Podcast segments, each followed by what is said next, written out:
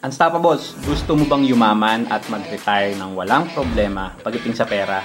Gusto mo bang magkaroon ng passive income?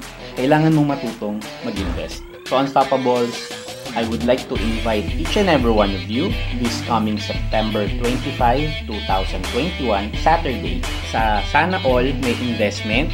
This is a very powerful seminar hatid sa inyo ng ating pambansang coach, Coach Ching Pitan. For a limited time, uh, he is giving uh, the course for an early bird rate of 999 pesos only. Binigyan niya pa tayo ng additional 10% discount. Just use my promo code UMRadio at makakakuha ka ng 10% discount. Yung 999 magiging 899 na lang. Sounds good? So click the link below and mag-register ka na. So Unstoppables, what are you waiting for? Reserve your spots today and share this promo to your friend.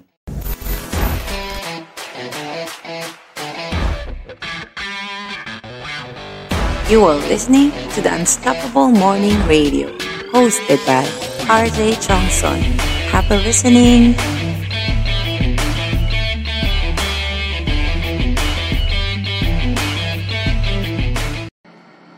Bakit hindi ako rich? Bakit hindi ako mayaman? Bakit hindi ako ginawang mayaman ng Diyos? Madalas, lalo na kapag panahon ng kagipitan, lagi natin yan natatanong sa ating mga sarili. Halos lahat tayo ay gustong yumaman. Pero bakit ayon sa datos, 98% ng populasyon natin ay mahirap pa rin? Ano kaya ang tunay na dahilan bakit ganito karami ang mahirap? Dahil kaya ito sa ating gobyerno? Dahil kaya sa kakulangan ng trabaho sa bansa? Dahil kaya ito sa diskriminasyon sa ating bansa pagdating sa edad, sa taas o baba ng pinag-aralan, o sa simpleng dahil sa yaman o hirap ng pinanggalingan na pamilya? Ayon sa mga datos, nasa 17,000 lamang na Pilipino ang nakatala na milyonaryo. So ano kaya ang magiging solusyon sa kahirapan ng nakararami? Nagtanong-tanong ako sa ilan sa mga kaibigan natin at ito ang kanilang opinion. Pakinggan natin sila. Okay, sige. Siguro para sa akin, ang magiging solusyon sa kahirapan, kung magiging independent tayong mga Pilipino at kung hindi din, ano, tawag ito, palaasa tayo sa gobyerno na konting kibot lang, eh, magreklamo ka agad. At kung magkakaroon tayo ng mga equal opportunities, kahit babae ka man, lalaki ka man, matanda, bata, uh, PWD, kung magkakaroon ka ng equal opportunities sa bansa natin, at kung hindi ka magiging abusado, manggagancho, at kung ano-ano pang mga negativities sa paligid mo, malamang sa malamang at 100% masusolusyonan ang kahirapan sa Pilipinas. Um, siguro ang salitang masasabi ko lang dyan is, para sa akin na, is kooperasyon. Kooperasyon kasi ay katuwang ng pagtutulungan. Tulad ng sitwasyon ng bansa natin, walang magaling at walang mabuting leader. Lahat masama eh. Kasi nga, kanya-kanya tayo. Kanya-kanyang opinion, kanya-kanyang batikos. Malaking factor yun, kaya hindi tayo makausad sa hinaharap. Kahit sinong magaling na leader o presidente, hindi kayang solusyonan ang kahirapan ng bansa. Kung wala itong suporta mula sa ibaba, at syempre, kauna-unahan ang disiplina ng bawat Pilipino. Mga kaibigan, maraming salamat sa inyong mga insights. Kayo, Unstoppables, ano sa palagay ninyo? Comment nyo nga sa baba kung ano sa palagay ninyo ang solusyon sa kahirapan ng nakararami sa atin. Akala ko noon, ang dahilan ng pagiging mayaman o pagiging mahirap ng isang tao ay dahil sa laki o liit ng kinikita nito. Kaya nga marami sa ating mga kababayan ang nagpupunta sa ibang bansa para kumita ng mas malaking pera.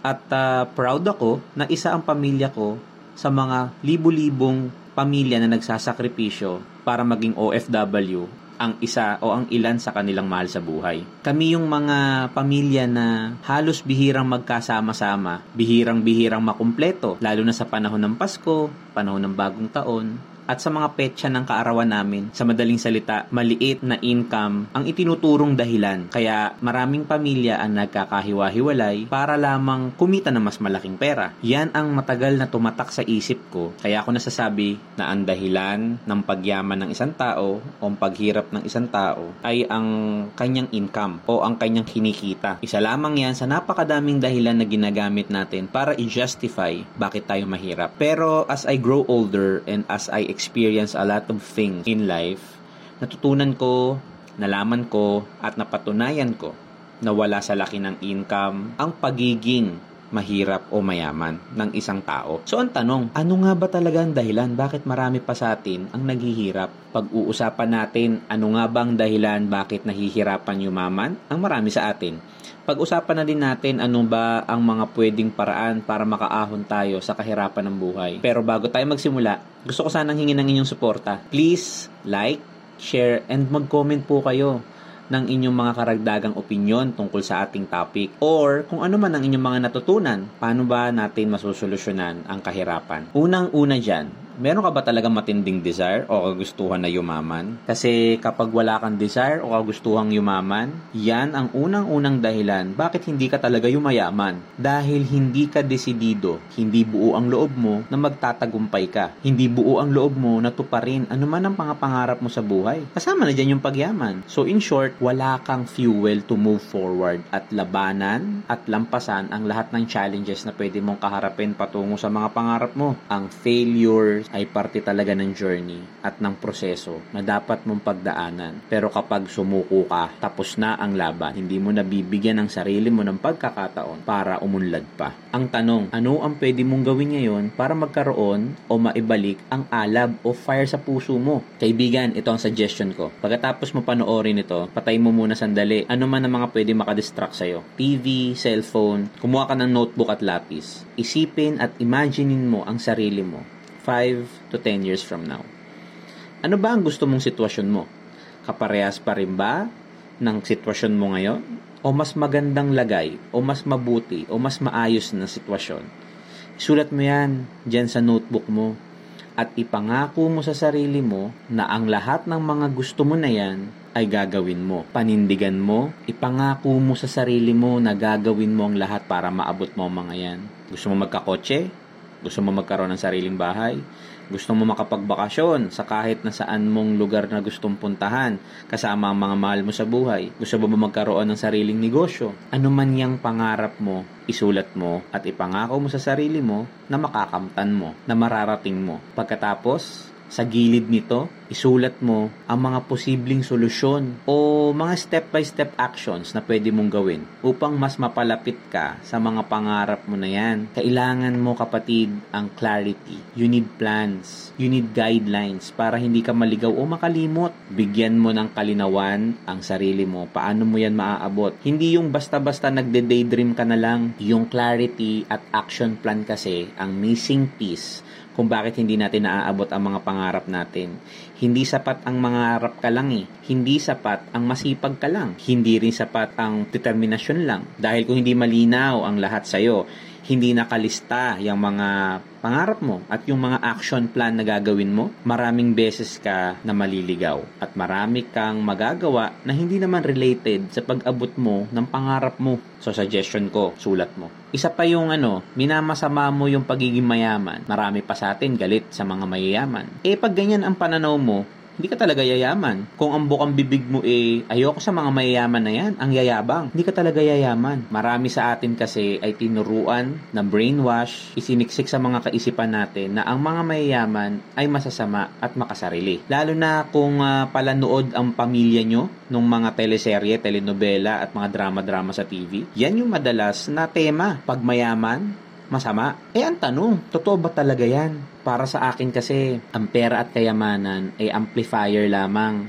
ng tunay na ugali ng isang tao. Whether mayaman o mahirap ka pa. Kaya nga 'di ba may mga kakilala tayo na nagkapera lang, yumabang na, naging makasarili na, naging madamot na. Yun ay dahil ganoon na talaga sila mula nung umpisa pa lang na amplify lang dahil nagkaroon ng pera. So wala talagang koneksyon ang yaman sa pagiging masamang tao. Dahil meron din namang mahihirap na masasamang tao, di ba? Maraming taong mayaman na mabubuti at maraming natutulungan na tao. Marami sa kanila ang ginagamit nila ang kayamanan nila para makaahon ng iba sa pangit na sitwasyon sa buhay. So ngayon pa lang, kung gusto mo talagang yumaman, ibahin mo ang tingin sa mga mayayaman at mga matatagumpay na tao. Isa pa yung hindi ka nag invest Ang tanong ko sa'yo, ano ba ang common sa mga taong mayayaman? Yon ay mahilig silang mag-invest. Ikaw, meron ka na ba ng simula na investment? O mas madalas ang gastos mo kay Lazada at Shopee, hindi naman masamang gumastos at bumili ng gusto mo o mag-shopping. Lalo na kung ang ginagasta mo ay galing na lang sa kita mo o galing na lang sa investments mo. Kurot mo na lang ba sa kung ano man yung mga kinita mo na at hinding-hindi yan nakakaapekto sa pang-araw-araw na pamumuhay mo. Karamihan kasi sa atin, hindi pa natin kinikita, eh nagagastos na natin, iniuutang na natin, hindi naman ganun ka-importante, inuutang natin para mabili natin. Ngayon, ang sasabihin mo, eh ang hirap pa yan mag-invest. Wala akong pera para dyan. Pangmayaman lang yan. Ang sasabihin ko sa'yo, teka, teka, teka. May Gcash ka ba? Kasi kung may Gcash ka na ginagamit mo sa online shopping mo, eh siguradong kakayanin mo mag-invest. Dahil yung Gcash mo may feature na pwede ka mag-invest for as low as 50 pesos. Tama ang nadinig mo, 50 pesos. Meron ka bang 50 pesos ngayon? Meron ka bang 50 pesos sa Gcash mo? Kung meron, simulan mo na ang mag-invest.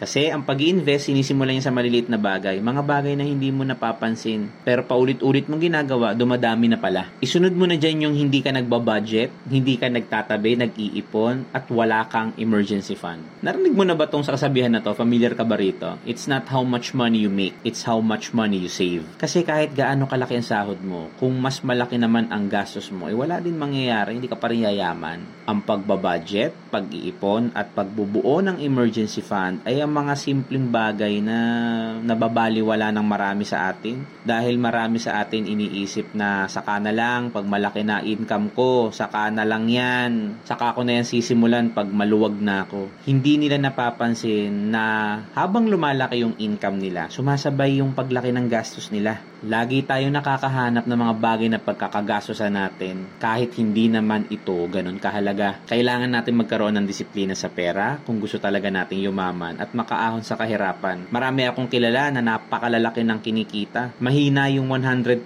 to 200,000 per month. Pero hanggang ngayon, walang ipon, walang emergency fund walang investment, ni wala nga na ipupundar eh. Kaya nung dumating tong pandemic na to, eh ito talaga naman para silang dinagukan ng kapalaran. Kapatid, hindi pa huli ang lahat. Sabi nga, habang may buhay, may pag-asa. Kung nakaka-relate ka dito at wala ka pang investment, wala ka pang ipon, wala ka pang emergency fund, simulan mo nang mag-budget, isulat mo lahat ng gastusin mo, alamin mo ang needs at wants mo para makapag-ipon ka at makabuo ka ng emergency funds mo, makagawa ka ng investments mo. Disiplina lang yan. Kapag naging habit mo nang gawin yan, pagdidisiplina mo sa sarili mo, yung pagtatabi mo, yung pag-iipon mo, eh siguradong magbibigay sa iyo yan ng magandang buhay sa hinaharap. And lastly, madami sa atin akala natin may investments tayo. Isa yan sa pagkakamali ng karamihan. Akala natin kapag tayo ay nakapagpundar na ng kotse, bahay, cellphone, na meron tayong mga collection ng toys, meron tayong collection ng sapatos, meron tayong collection ng G-Shock, eh nangangahulugan na meron na tayong investment. Kapatid, ang tunay na investment ay dapat lumalago ang presyo or lumalaki ang purchasing power, lumalaki ang halaga over time. At hindi mo na kailangan yan ibenta ng palugi dahil mataas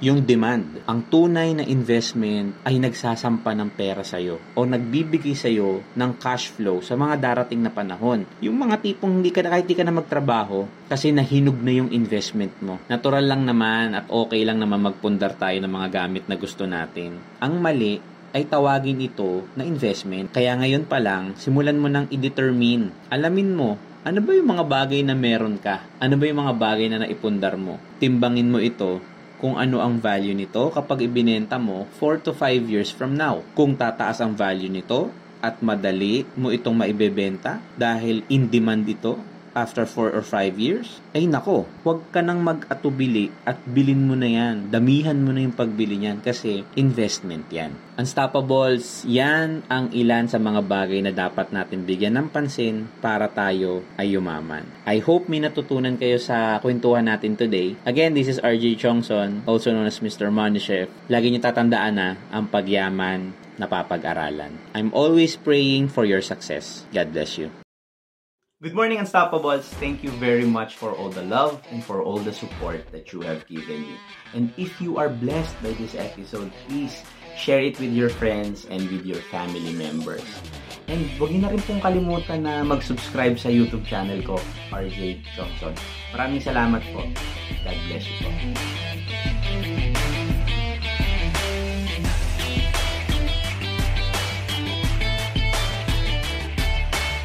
You are unstoppable. Thank you for listening to RJ Tiong Song's Unstoppable Morning.